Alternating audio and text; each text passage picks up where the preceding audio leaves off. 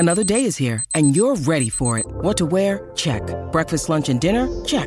Planning for what's next and how to save for it? That's where Bank of America can help. For your financial to-dos, Bank of America has experts ready to help get you closer to your goals. Get started at one of our local financial centers or 24/7 in our mobile banking app.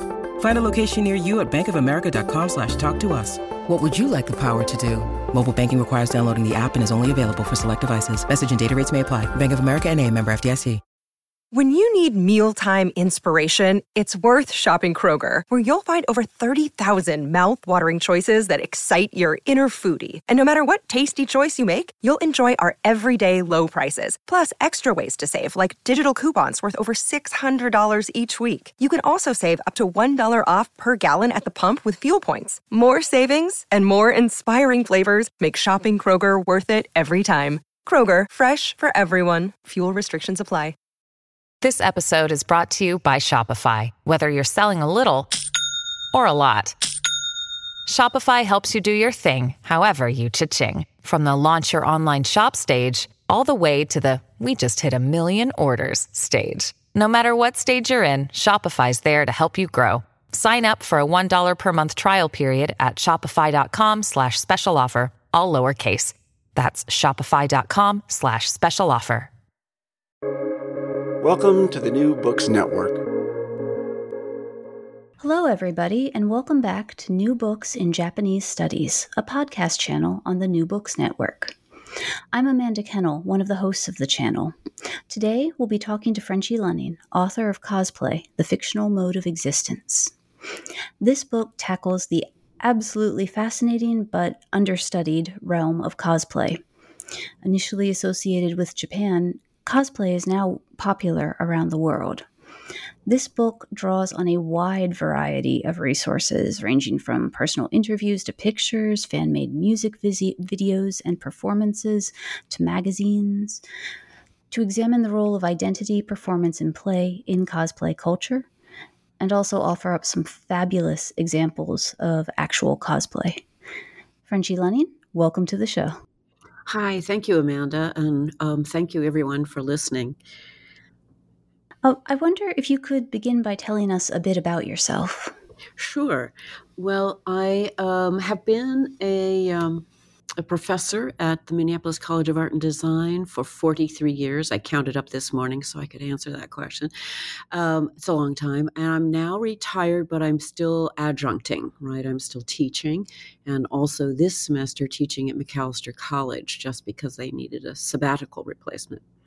I got into teaching just because it's what we call the family business. My whole family are teachers.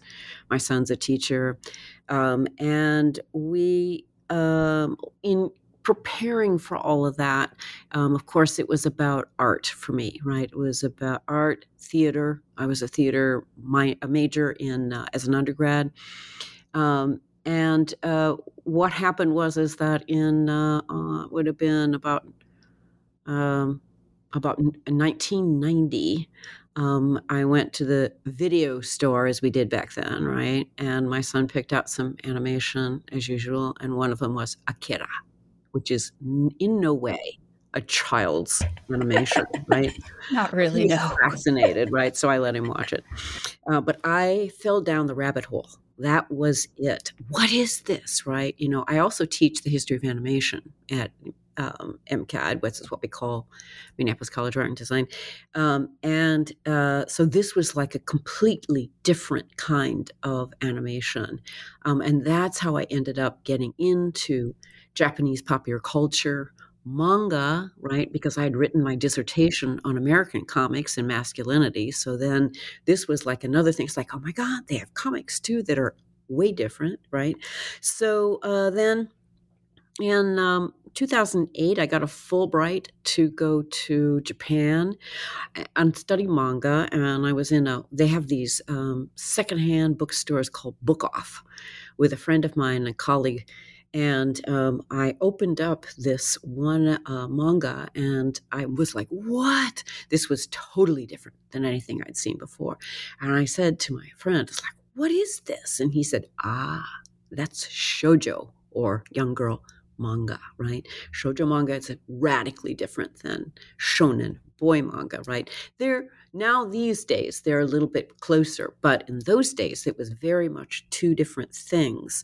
So that I became literally obsessed with anime and manga. And so that's where I am right now. I'm writing my third book on shoujo manga and the shoujo itself. I mean, what happens is that you get into the manga, you get into the history, and you begin to realize it is entirely encased in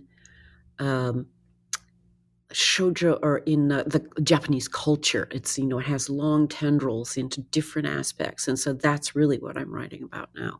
That is absolutely fascinating. Yeah, I think so too. I can't wait to have time to get this done. I'm supposed to do this when I'm retired, and yet I'm busier than I was when I was working full time. So I'm going to it's going to happen. It's just going to take longer than I thought. So how did you get interested in writing a book specifically about cosplay? Well, that's an interesting story. I had written a book published by Berg Publishers, a little tiny publisher in Britain. They had asked me to write on fetish and fashion. Fashion is one of the other things I work in. And I was like, fetish? The only thing I knew was like the dominatrix, right? I didn't know anything about fetish. So luckily, one of my ex-students from long before that is a dominatrix. Little did I know. So she got me in everywhere. And so I wrote that book. Then Berg, in somewhere between, I think, 2008 and 2012, asked me to write a book on cosplay. So, and they wanted it for, marketed towards cosplayers. Cosplayers are high school, junior high, high school, and usually undergrad, right? That's kind of the spread, age spread. There are much older people and much younger people, but in the main audience for that market is those things. And so I started researching. I went to Japan a couple times in 2012, and then in 2014 working on this and getting interviews and going to events and so forth. And here I was always going to anime cons since I watched Akira, of course, but I also got involved with several different groups that I followed of different sizes, a small group, a medium, and a really big one, right? And watched how they worked and sat in on their meetings. And I even participated in the big group and just got notes to find out about it. And luckily, when I was in Japan, I met Takayuki Tatsumi and his wife, Mari Kotani. And Mari, as it happens, was the first cosplayer in Japan. And that's a really great story. But anyway, so I wrote this book, and my little publisher, Berg, got swallowed up by a larger, much larger publisher. And I'm not going to name him, but we didn't get along in terms of, what that book was supposed to be. So I took it back from them and gave it to the publisher that I work with, because I also am editor-in-chief for a journal called Macadamia, and it does basically the same kind of spread of Japanese culture, popular culture. And so I asked them, I said, "Do you want this?" Here it is. And they read it and said, "Yeah, we'll do this," right? Only it has to be academic. So I had to go back and completely reconstruct the first part and then add the theoretical parts, which is really where I am. I'm a theoretician, and I like writing about this kind of thing. So it really became the book I really wanted to write in the long run. So then it was published, I'm not sure, does it say on there when it was published? I think it was just recently that it came out, I think 2021 or something. I thought it was last year. Yep, 2022. Well, we've been working on the thing for such a long time. Publishing a book takes a long time. From the moment you submit it to publication is years. I mean, it can be a couple of years, right? And so that's what it was. Anyway, that's how I ended up working in cosplay, right? Was that I was asked to, right? Because again, it was kind of a fashion thing, but it was also Japanese popular culture. They saw it as, even though in the United States have a massive, and I mean massive, level of cosplayers that are out there all the time. So, yeah. Absolutely. I mean, it sounds like something of a saga, really, to get it published. And then, you know, I can't help thinking as you were talking about the long, long journey to publication, too, even just recording this interview, unfortunately, we had to delay due to illness, and it took what, 4 months since we started talking about it. That's right. Yeah. Oh my. Okay. Well, now that it's here. Now that it's here. Yeah. You mentioned that cosplay is such a huge thing in America. It's such a subculture almost on its own. How does cosplay differ between America and Japan?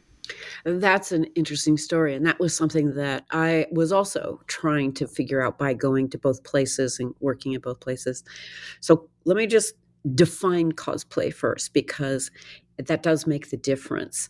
So there are lots of costumed fan and fandoms, as we would call them, right? Lolita is probably one you're familiar with, right? That's not cosplay. Cosplay is the sort of matching the costume and character and performance of a pop cultural narrative, right? Specifically. And, you know, initially, it was just anime and manga. Then it was anime, manga, and gaming. Now it's like there's lots of Sherlock Holmes cosplayers. There's lots of things. And they're sort of on the edge because, generally speaking, cosplayers are popular culture and there is an image to go by. Sherlock Holmes has lots of images, but none of them were done by Conan. What's his name? I can't remember his last name. Sir Arthur Conan Doyle. Yeah. Arthur Conan Doyle. And so there, that sort of rides a fuzzy line. But there are still many, many Harry Potter cosplayers and so forth. And so cosplay in America is done. The reason you don't know much about them is that it's performed almost entirely and discreetly in conference hotels. And they'll take over the hotel. And I mean, take over the hotel. The hotel is just like, okay, you know, they're braced, right? Because it's just, you know, thousands of people, right? For a whole weekend. Friday usually starts Friday. Saturday night is the big masquerade where there is enactments of scenes, right? And then Sunday is kind of, you know, a decompressed day. But it's usually Friday, Saturday, Sunday. And that's why people don't really know much about cosplayers because they're discreetly performing in these hotel cons, right? There are lots of small cons. Interestingly, a lot of public libraries will have little discreet cosplay sort of competitions, right? I even judged one, right? So there's judges, right? This thing is very complicated. The judging is very serious, and so forth. And so I've been asked to judge in these little tiny ones, you know, so that there is a way in which cosplay is very appealing to young people, right? There is this chance, and this is part of what the theoretical mode is to be somebody else for a little bitty while, right? And so it's very alluring, particularly for younger people. Yeah. So in Japan, however, it's very much against the rules to show up in public in cosplay. Lolita, fine. Some of the other costume zoku or tribes, fine. But for whatever reason, cosplay, no. Cosplay shows up mostly in big site, which is, I don't know whether you're familiar with Tokyo. It's out in the bay. They built it out in the bay. I mean, they're pushed away as far as they can from the city, right? They're out in the bay, and it's massive building, just massive. And even inside those conventions, cosplay can only happen in the tower. You can't be costumed in cosplay outside the tower. So it all is very discreet in this thing. Now, What's happening recently is like there is the World Summit, the Cosplay World Summit, and that happens in Nagoya at the end of July, 1st of August, somewhere in there every year. And that the whole city basically embraces the cosplayers, right? And there's a big parade. This parade is incredible. It goes on for a long time because all of these cosplayers have been through heats in their own countries. Cosplay is all over the world by this time. Even Russia, even, far-flung places all have heats in their own country where they, perform and they're judged. And then there's a final group that is chosen that comes to the World Cosplay Summit. There are other of these kind of big summits. There's one in Europe. I forget the name of that one, but there's also one in South America. And I think there's one in Hong Kong. But so this is a very different. This is other than in Japan, and even in Japan, the World Cosplay Summit is just this amazing, wonderful performance. This is the best of the best, right? And it's just incredible. Now they also have in Tokyo. I was invited to go to a park, a very large park, amusement park ride, and so forth. And they will have events like that, very discreet events. And you have to choose your area where you stand, right? In other words, you can't wander around much. And because, again, this is about controlling the performance.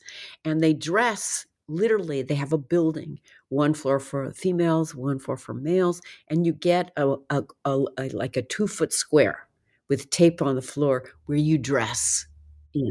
You have to arrive in street clothes and you have to leave in street clothes, right? So it's intense. And so I wandered around with my good friend who basically got me into almost all of these Japanese things, Edmund Hoff, known as Edo. That's his cosplay name, but he's a very key part of Macadamia now, right? And he's a key player on a lot of the different conferences because we have conferences and we also publish a journal. But he's kind of, he basically introduced me to cosplay in Japan. Even though he's Canadian, he's lived there for a very long time. And so that's the biggest difference is that, wouldn't you know, the cat walks in, right?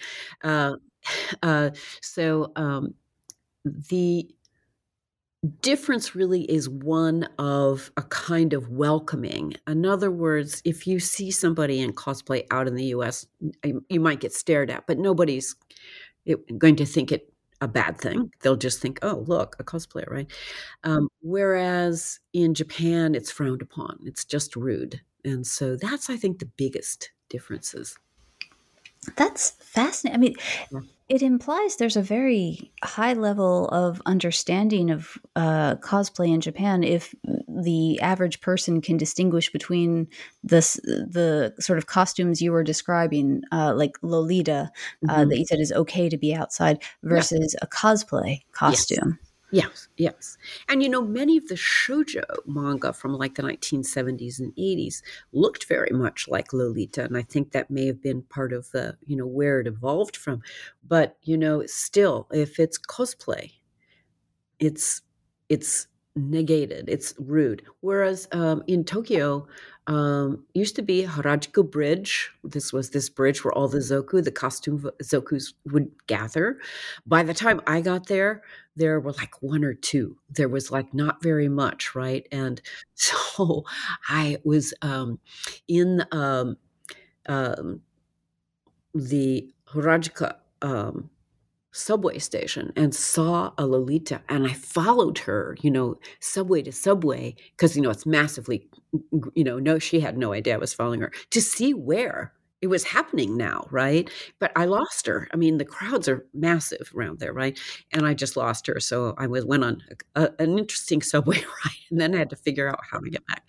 But it changes, these things have changed. This is very early on when I started working on this book, and this would have been from like 2008 or so to about 2016. because I could only get so much at so much time. And then, of course, all of this changing happening with the publisher. So, yeah. And so I finally got it done. It was, you know, it's just sitting on my neck. Oh, another thing that happened was I had all my research and everything sitting in my studio.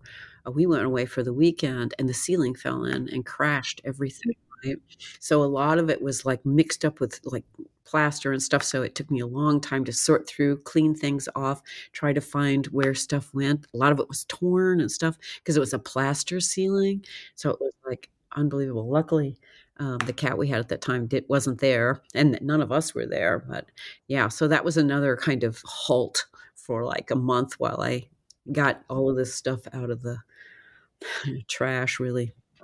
It took you so long to write the book that it became an archaeological dig almost. Well, that's the interesting part, was it did become an archaeological dig, so that when I got to the point where I was going through the book in terms of the copywriting, you know, the sort of proofing, right?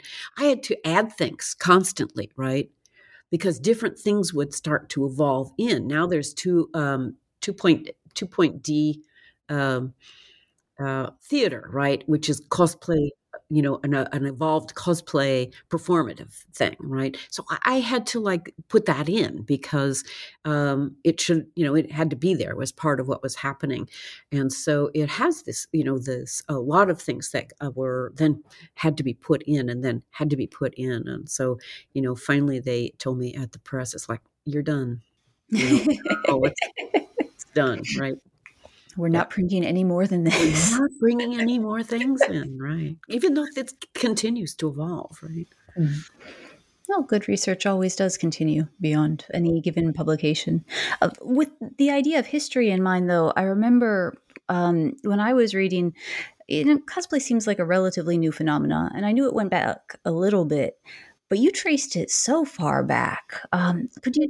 Yeah, right. Well, part of it was... I wanted to trace the human evolution of wearing costumes. I mean, of course, since humans became humans, they would put like things on for ritualistic kinds of things, right? And so you had to address that. But it comes through, cosplay comes through a kind of a surprising two strands, right?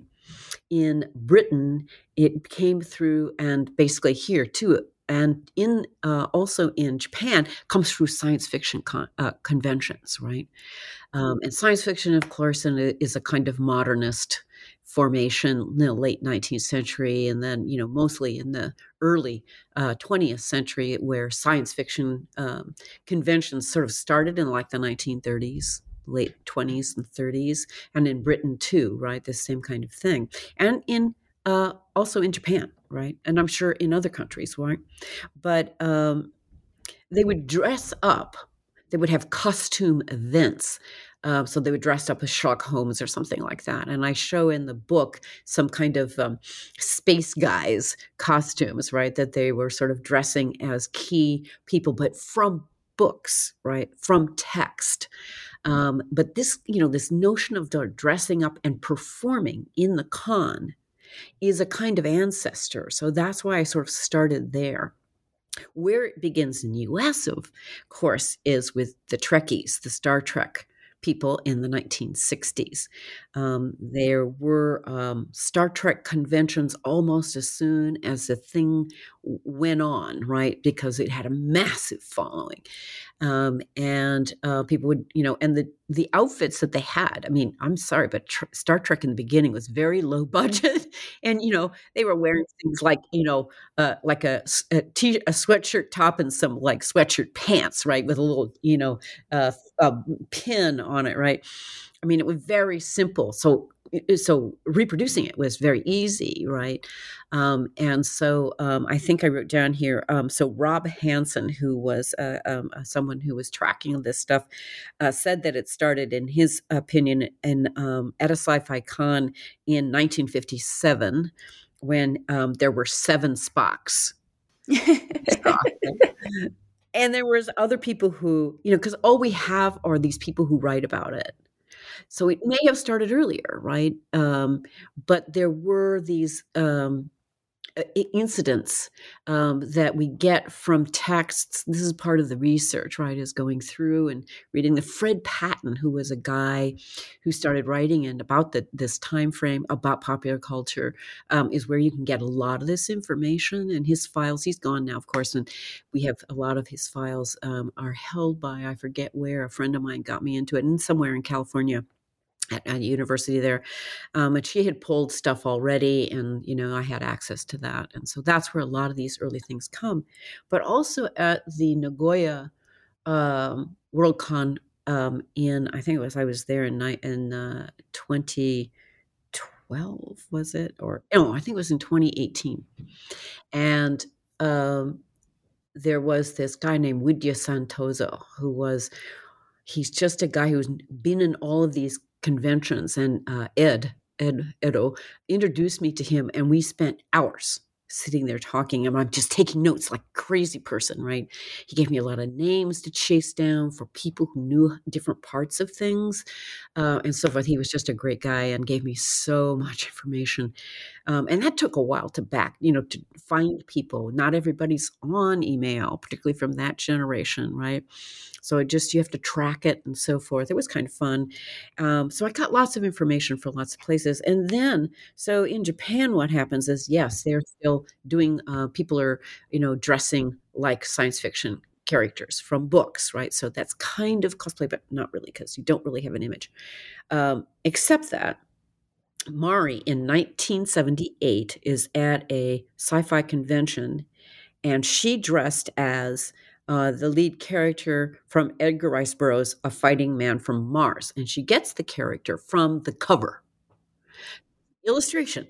And so she dressed like that. However, there were anime fans, because they began to have anime screening rooms in these sci-fi conventions.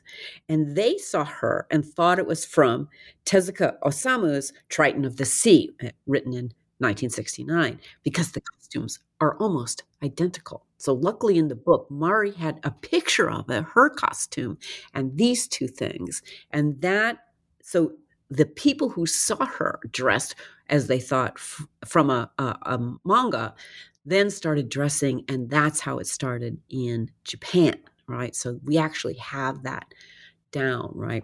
So it's a fight, going down and figuring things out. It gets to be a difficult thing. So the Star Trek people in the U.S., this mostly started happening in the early 70s, and at Star Trek conventions. And so then when anime conventions started, and I'm sorry I don't have the exact time, but I think it was in the late 80s, early 90s. I just can't remember. I forgot to put that one down. But then they started, in. Not just, Star Trek, but almost immediately people wanted to dress like, different, Rose of Versailles, Lady Oscar, that I did that one myself. Yeah. Those are lovely costumes. Old Lady Oscar, right? Because I'm not a young person. But anyway, but it happened almost immediately after that, and it expanded exponentially in those years. And it's very, all through the spring and summer, there are so many anime conventions now, and thousands and thousands and thousands of people, even maybe millions, attend in costume. You walk in there and it's a different world, and so, yeah, it's very fun. But that's kind of the history of it. That's kind of the key part. You say it's like being in a different world. You talk a lot in the book, you analyze cosplay in terms of these deep personal concepts like identity, expression, and embodiment. Why are people drawn to cosplay? I think, my key understanding, and this is like, I've talked to a whole lot of cosplayers, but they all... most of them were smart kids in high school, and most of them did not have a lot of friends, right? So that they, there is a way in which they are abject as themselves, right? So I talk about abjection, and abjection could be something that you, you may not even be aware of, right? You may be in sort of the Christavian. So this is a woman who wrote in kind of Lacanian, who was a psychoanalyst, terms. And that is somebody who an abject person is just doesn't want to be themselves, really. They just want to like be anybody else but themselves. And they are the people in high school who dress like other people or who dress like a celebrity, or, you know, you can see them online all the time, right? All of these selfies where they're sort of like dressing like, you know, a sexy person that looks like all like the other sexy people, right? But it is a way in which when you dress in costume, you get to inflate into another identity. The thing that is most modernist about all this is that we tend to refer to ourselves and other people as an identity, as a singularity. But in point of fact, you're a different person with your lover, with your children, with your friends, with your teachers, with your bosses, with your employees. You're a very different person. You take on a different thing that sort of involves your position in that particular social situation. And so becoming Harry Potter at a convention, right, you're allowed to be something fictional, right? Now, most of these people have literally know the dialogues by heart, and they start iterating them almost immediately, right? If they see somebody else from Harry Potter, they go into a scene, right? It may not be the exact scene. It may just be playing with the words and the identities, right? But it is fascinating to watch because this happens like constantly, right? I, in fact, sat on the floor against the, you know, this is what people who are tired out from the con, they'll sit in the big place where everybody's missing. But I was pretending to be tired. But meanwhile, I'm watching all of these kinds of little performative things happen, right? Because what happens here is kind of an exchange of character and joy, pure joy. They're so having so much fun, so much fun. A mother came up to me, so I was kind of involved with the beginning of Anime Detour, which was the original Minneapolis, St. Paul Anime Con. And during that time, a mother came up to me of a junior high school girl, and she was like, thank you so much for this. She nobody likes her in junior high, and she doesn't have any friends. And all of a sudden now she has all of these friends, you know, from all over the city. And, you know, she was so happy. And she said, this has just changed her life, right? And I think that's the case, right? For many people, it's about that. For other people, it's about craft. Because many people take up the craft of like building guns, like, you know, this sort of weapons and helmets and body armor and stuff. And they learn how to make this stuff, and they become an armor, or they become a, you know, sewing a costumer, right? And because you are judged on that. If you go through the masquerade, you are judged on it. And there becomes a way in which you come into a craft, you come into an art form in which you can produce and excel, right? So there's both of these kinds of things happening in this thing. And people who do good costuming, everybody know who they are. They all know who they are. So, and even though, you know, it's like how this happens, well, you know, on the internet, right? And as everything does now. But it is, so people get different things from cosplaying, but for the main thing is it's fun, and that you can involve yourself in a different identity for a small while. It may not be specifically Rose of Versailles or Lady Oscar, right? It may not be very specifically that character, but you're someone else like that character, right? That you can have a cape, you can flourish, right? You have weapons there are very, very specifically called out. They are not used in any sense, and they're guarded and all this other stuff, right? But you can have a sword, you know, and be cool. You can be Maleficent, you know. Disney's, the princesses are all over the place, right? But Maleficent is my favorite, right? You can see lots of them, and, you know, and very complicated costumes and done beautifully, right?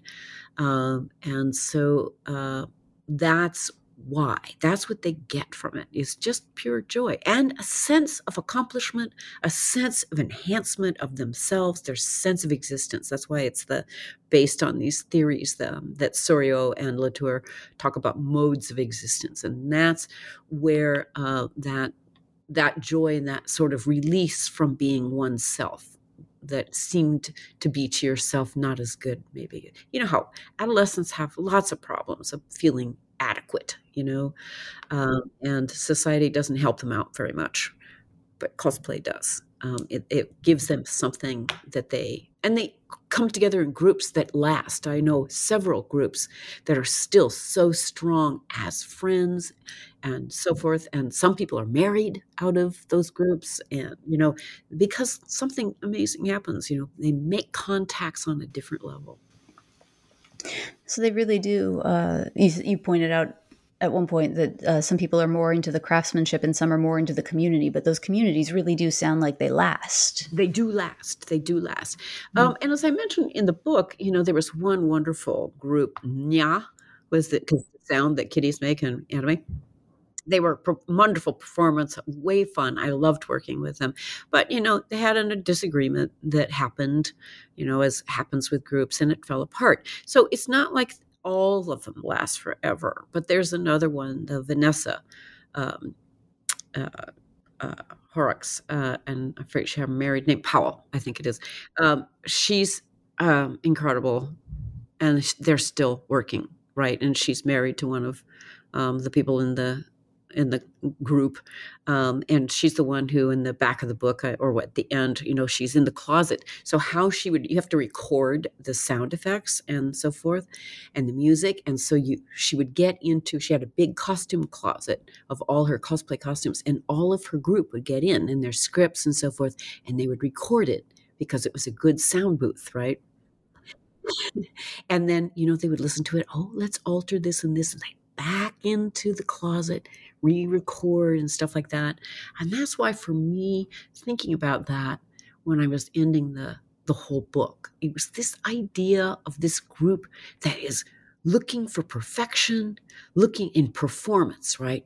Performance of these characters, and in sound, and in, volume and richness and so forth. I mean, they're theatrical actors is what they are, right? That's what happens, is that you become an actor, and that this mode of existence of being able to lift into that mode. It's really a lift you feel when you do it, right?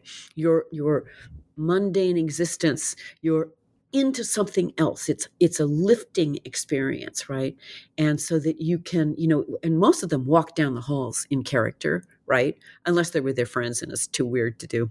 But a lot of them are like that through the whole, they're that character through the whole con. Or they have different characters they do every day.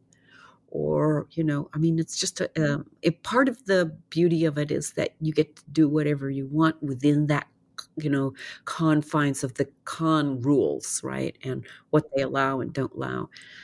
And that has to do also with the hotel as well. But yeah. Experience. Hearing you speak more about it makes me think back on what we were talking about earlier with restrictions, and think of it more in the sense of ritual.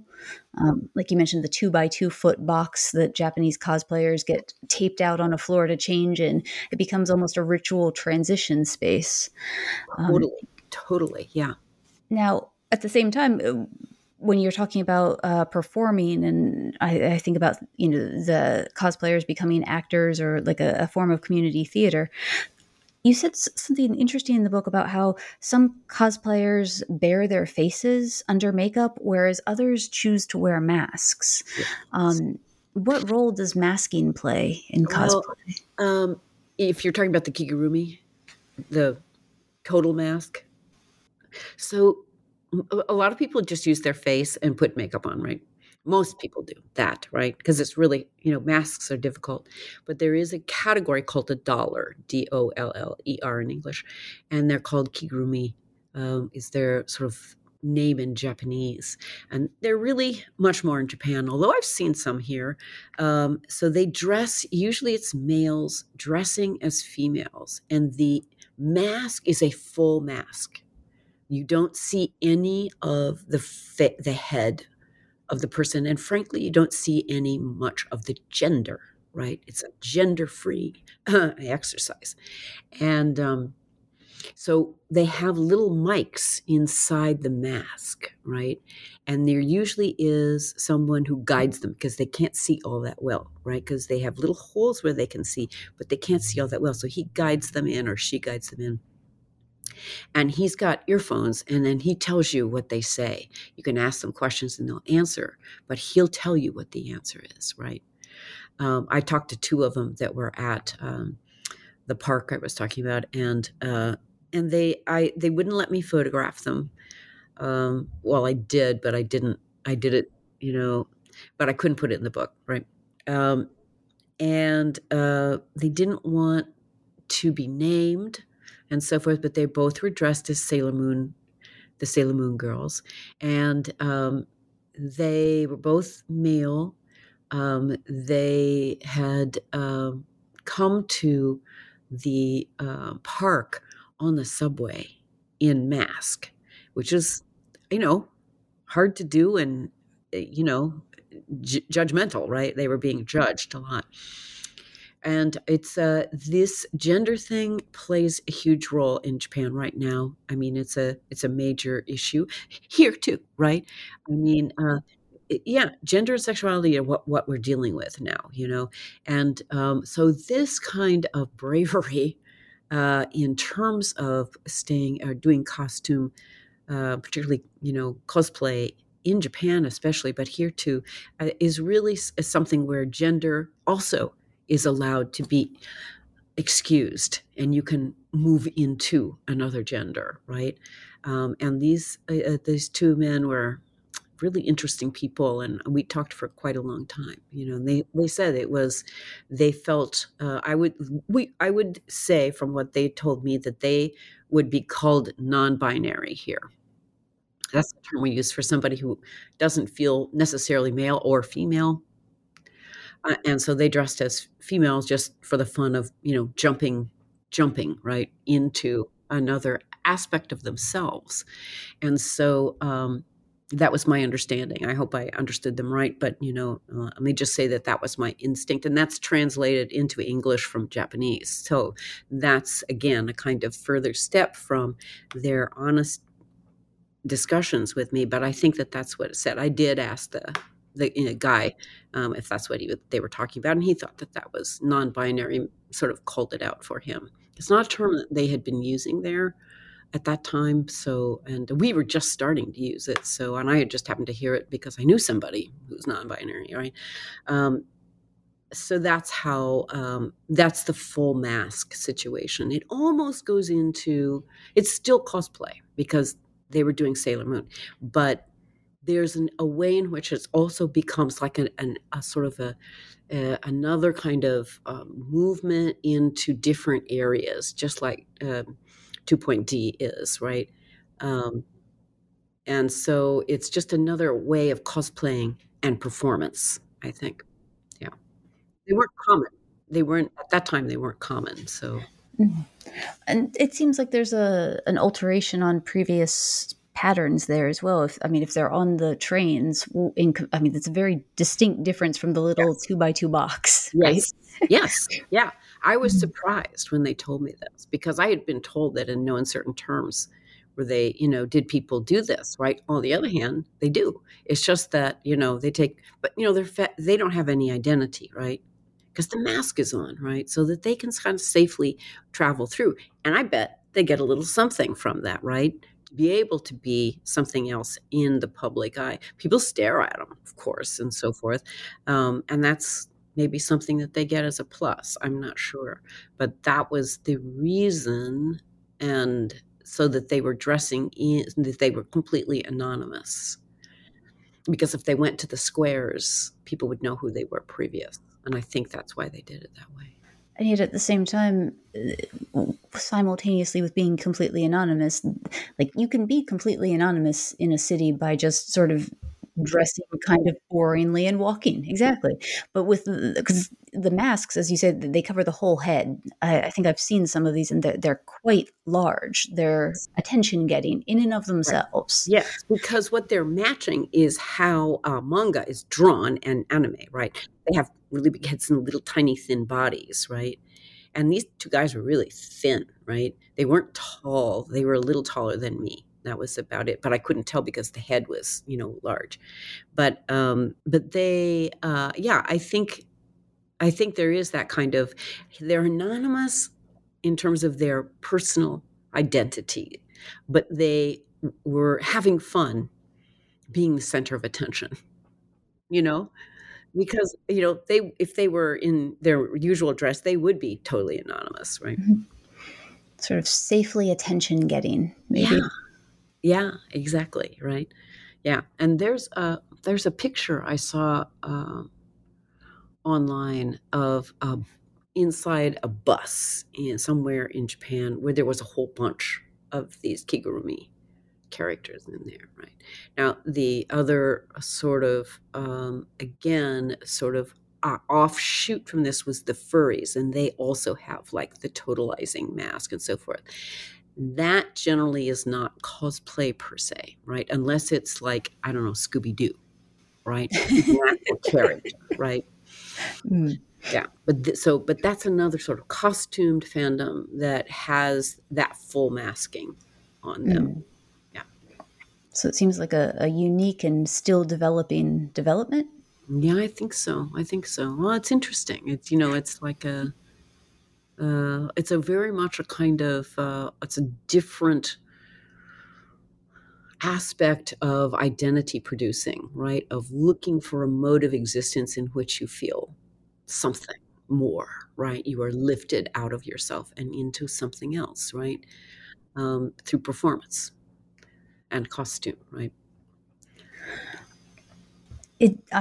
Truly cosplay is a vast area.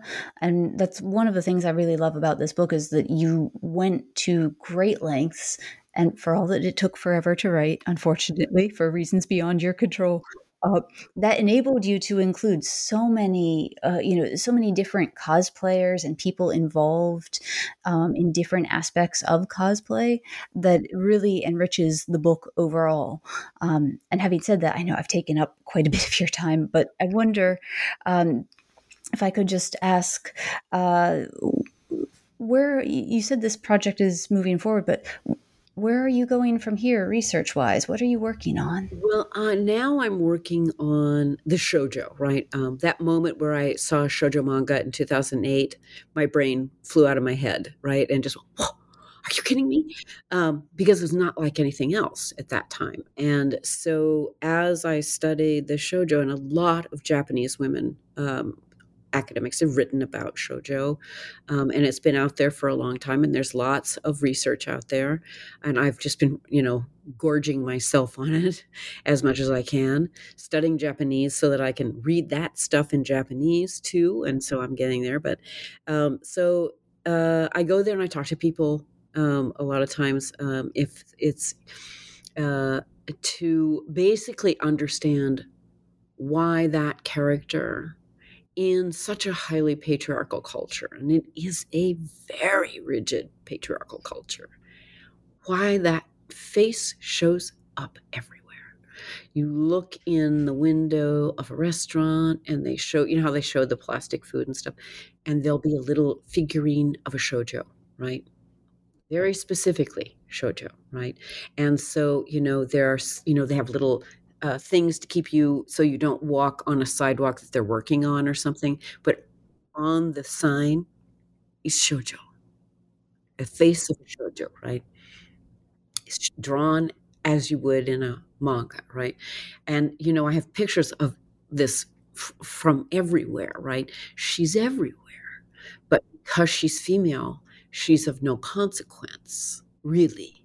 But the fact is that you know that when you have a hegemony of any kind, you also have a kind of upwelling of the Gothic, the thing that it is not. So if you have this heavy patriarchal culture that's all male, you're going to have sort of a rebellious female aspect that pokes up in different ways. And that's what's so fascinating about shoujo, is that's the girl I'm looking for, right?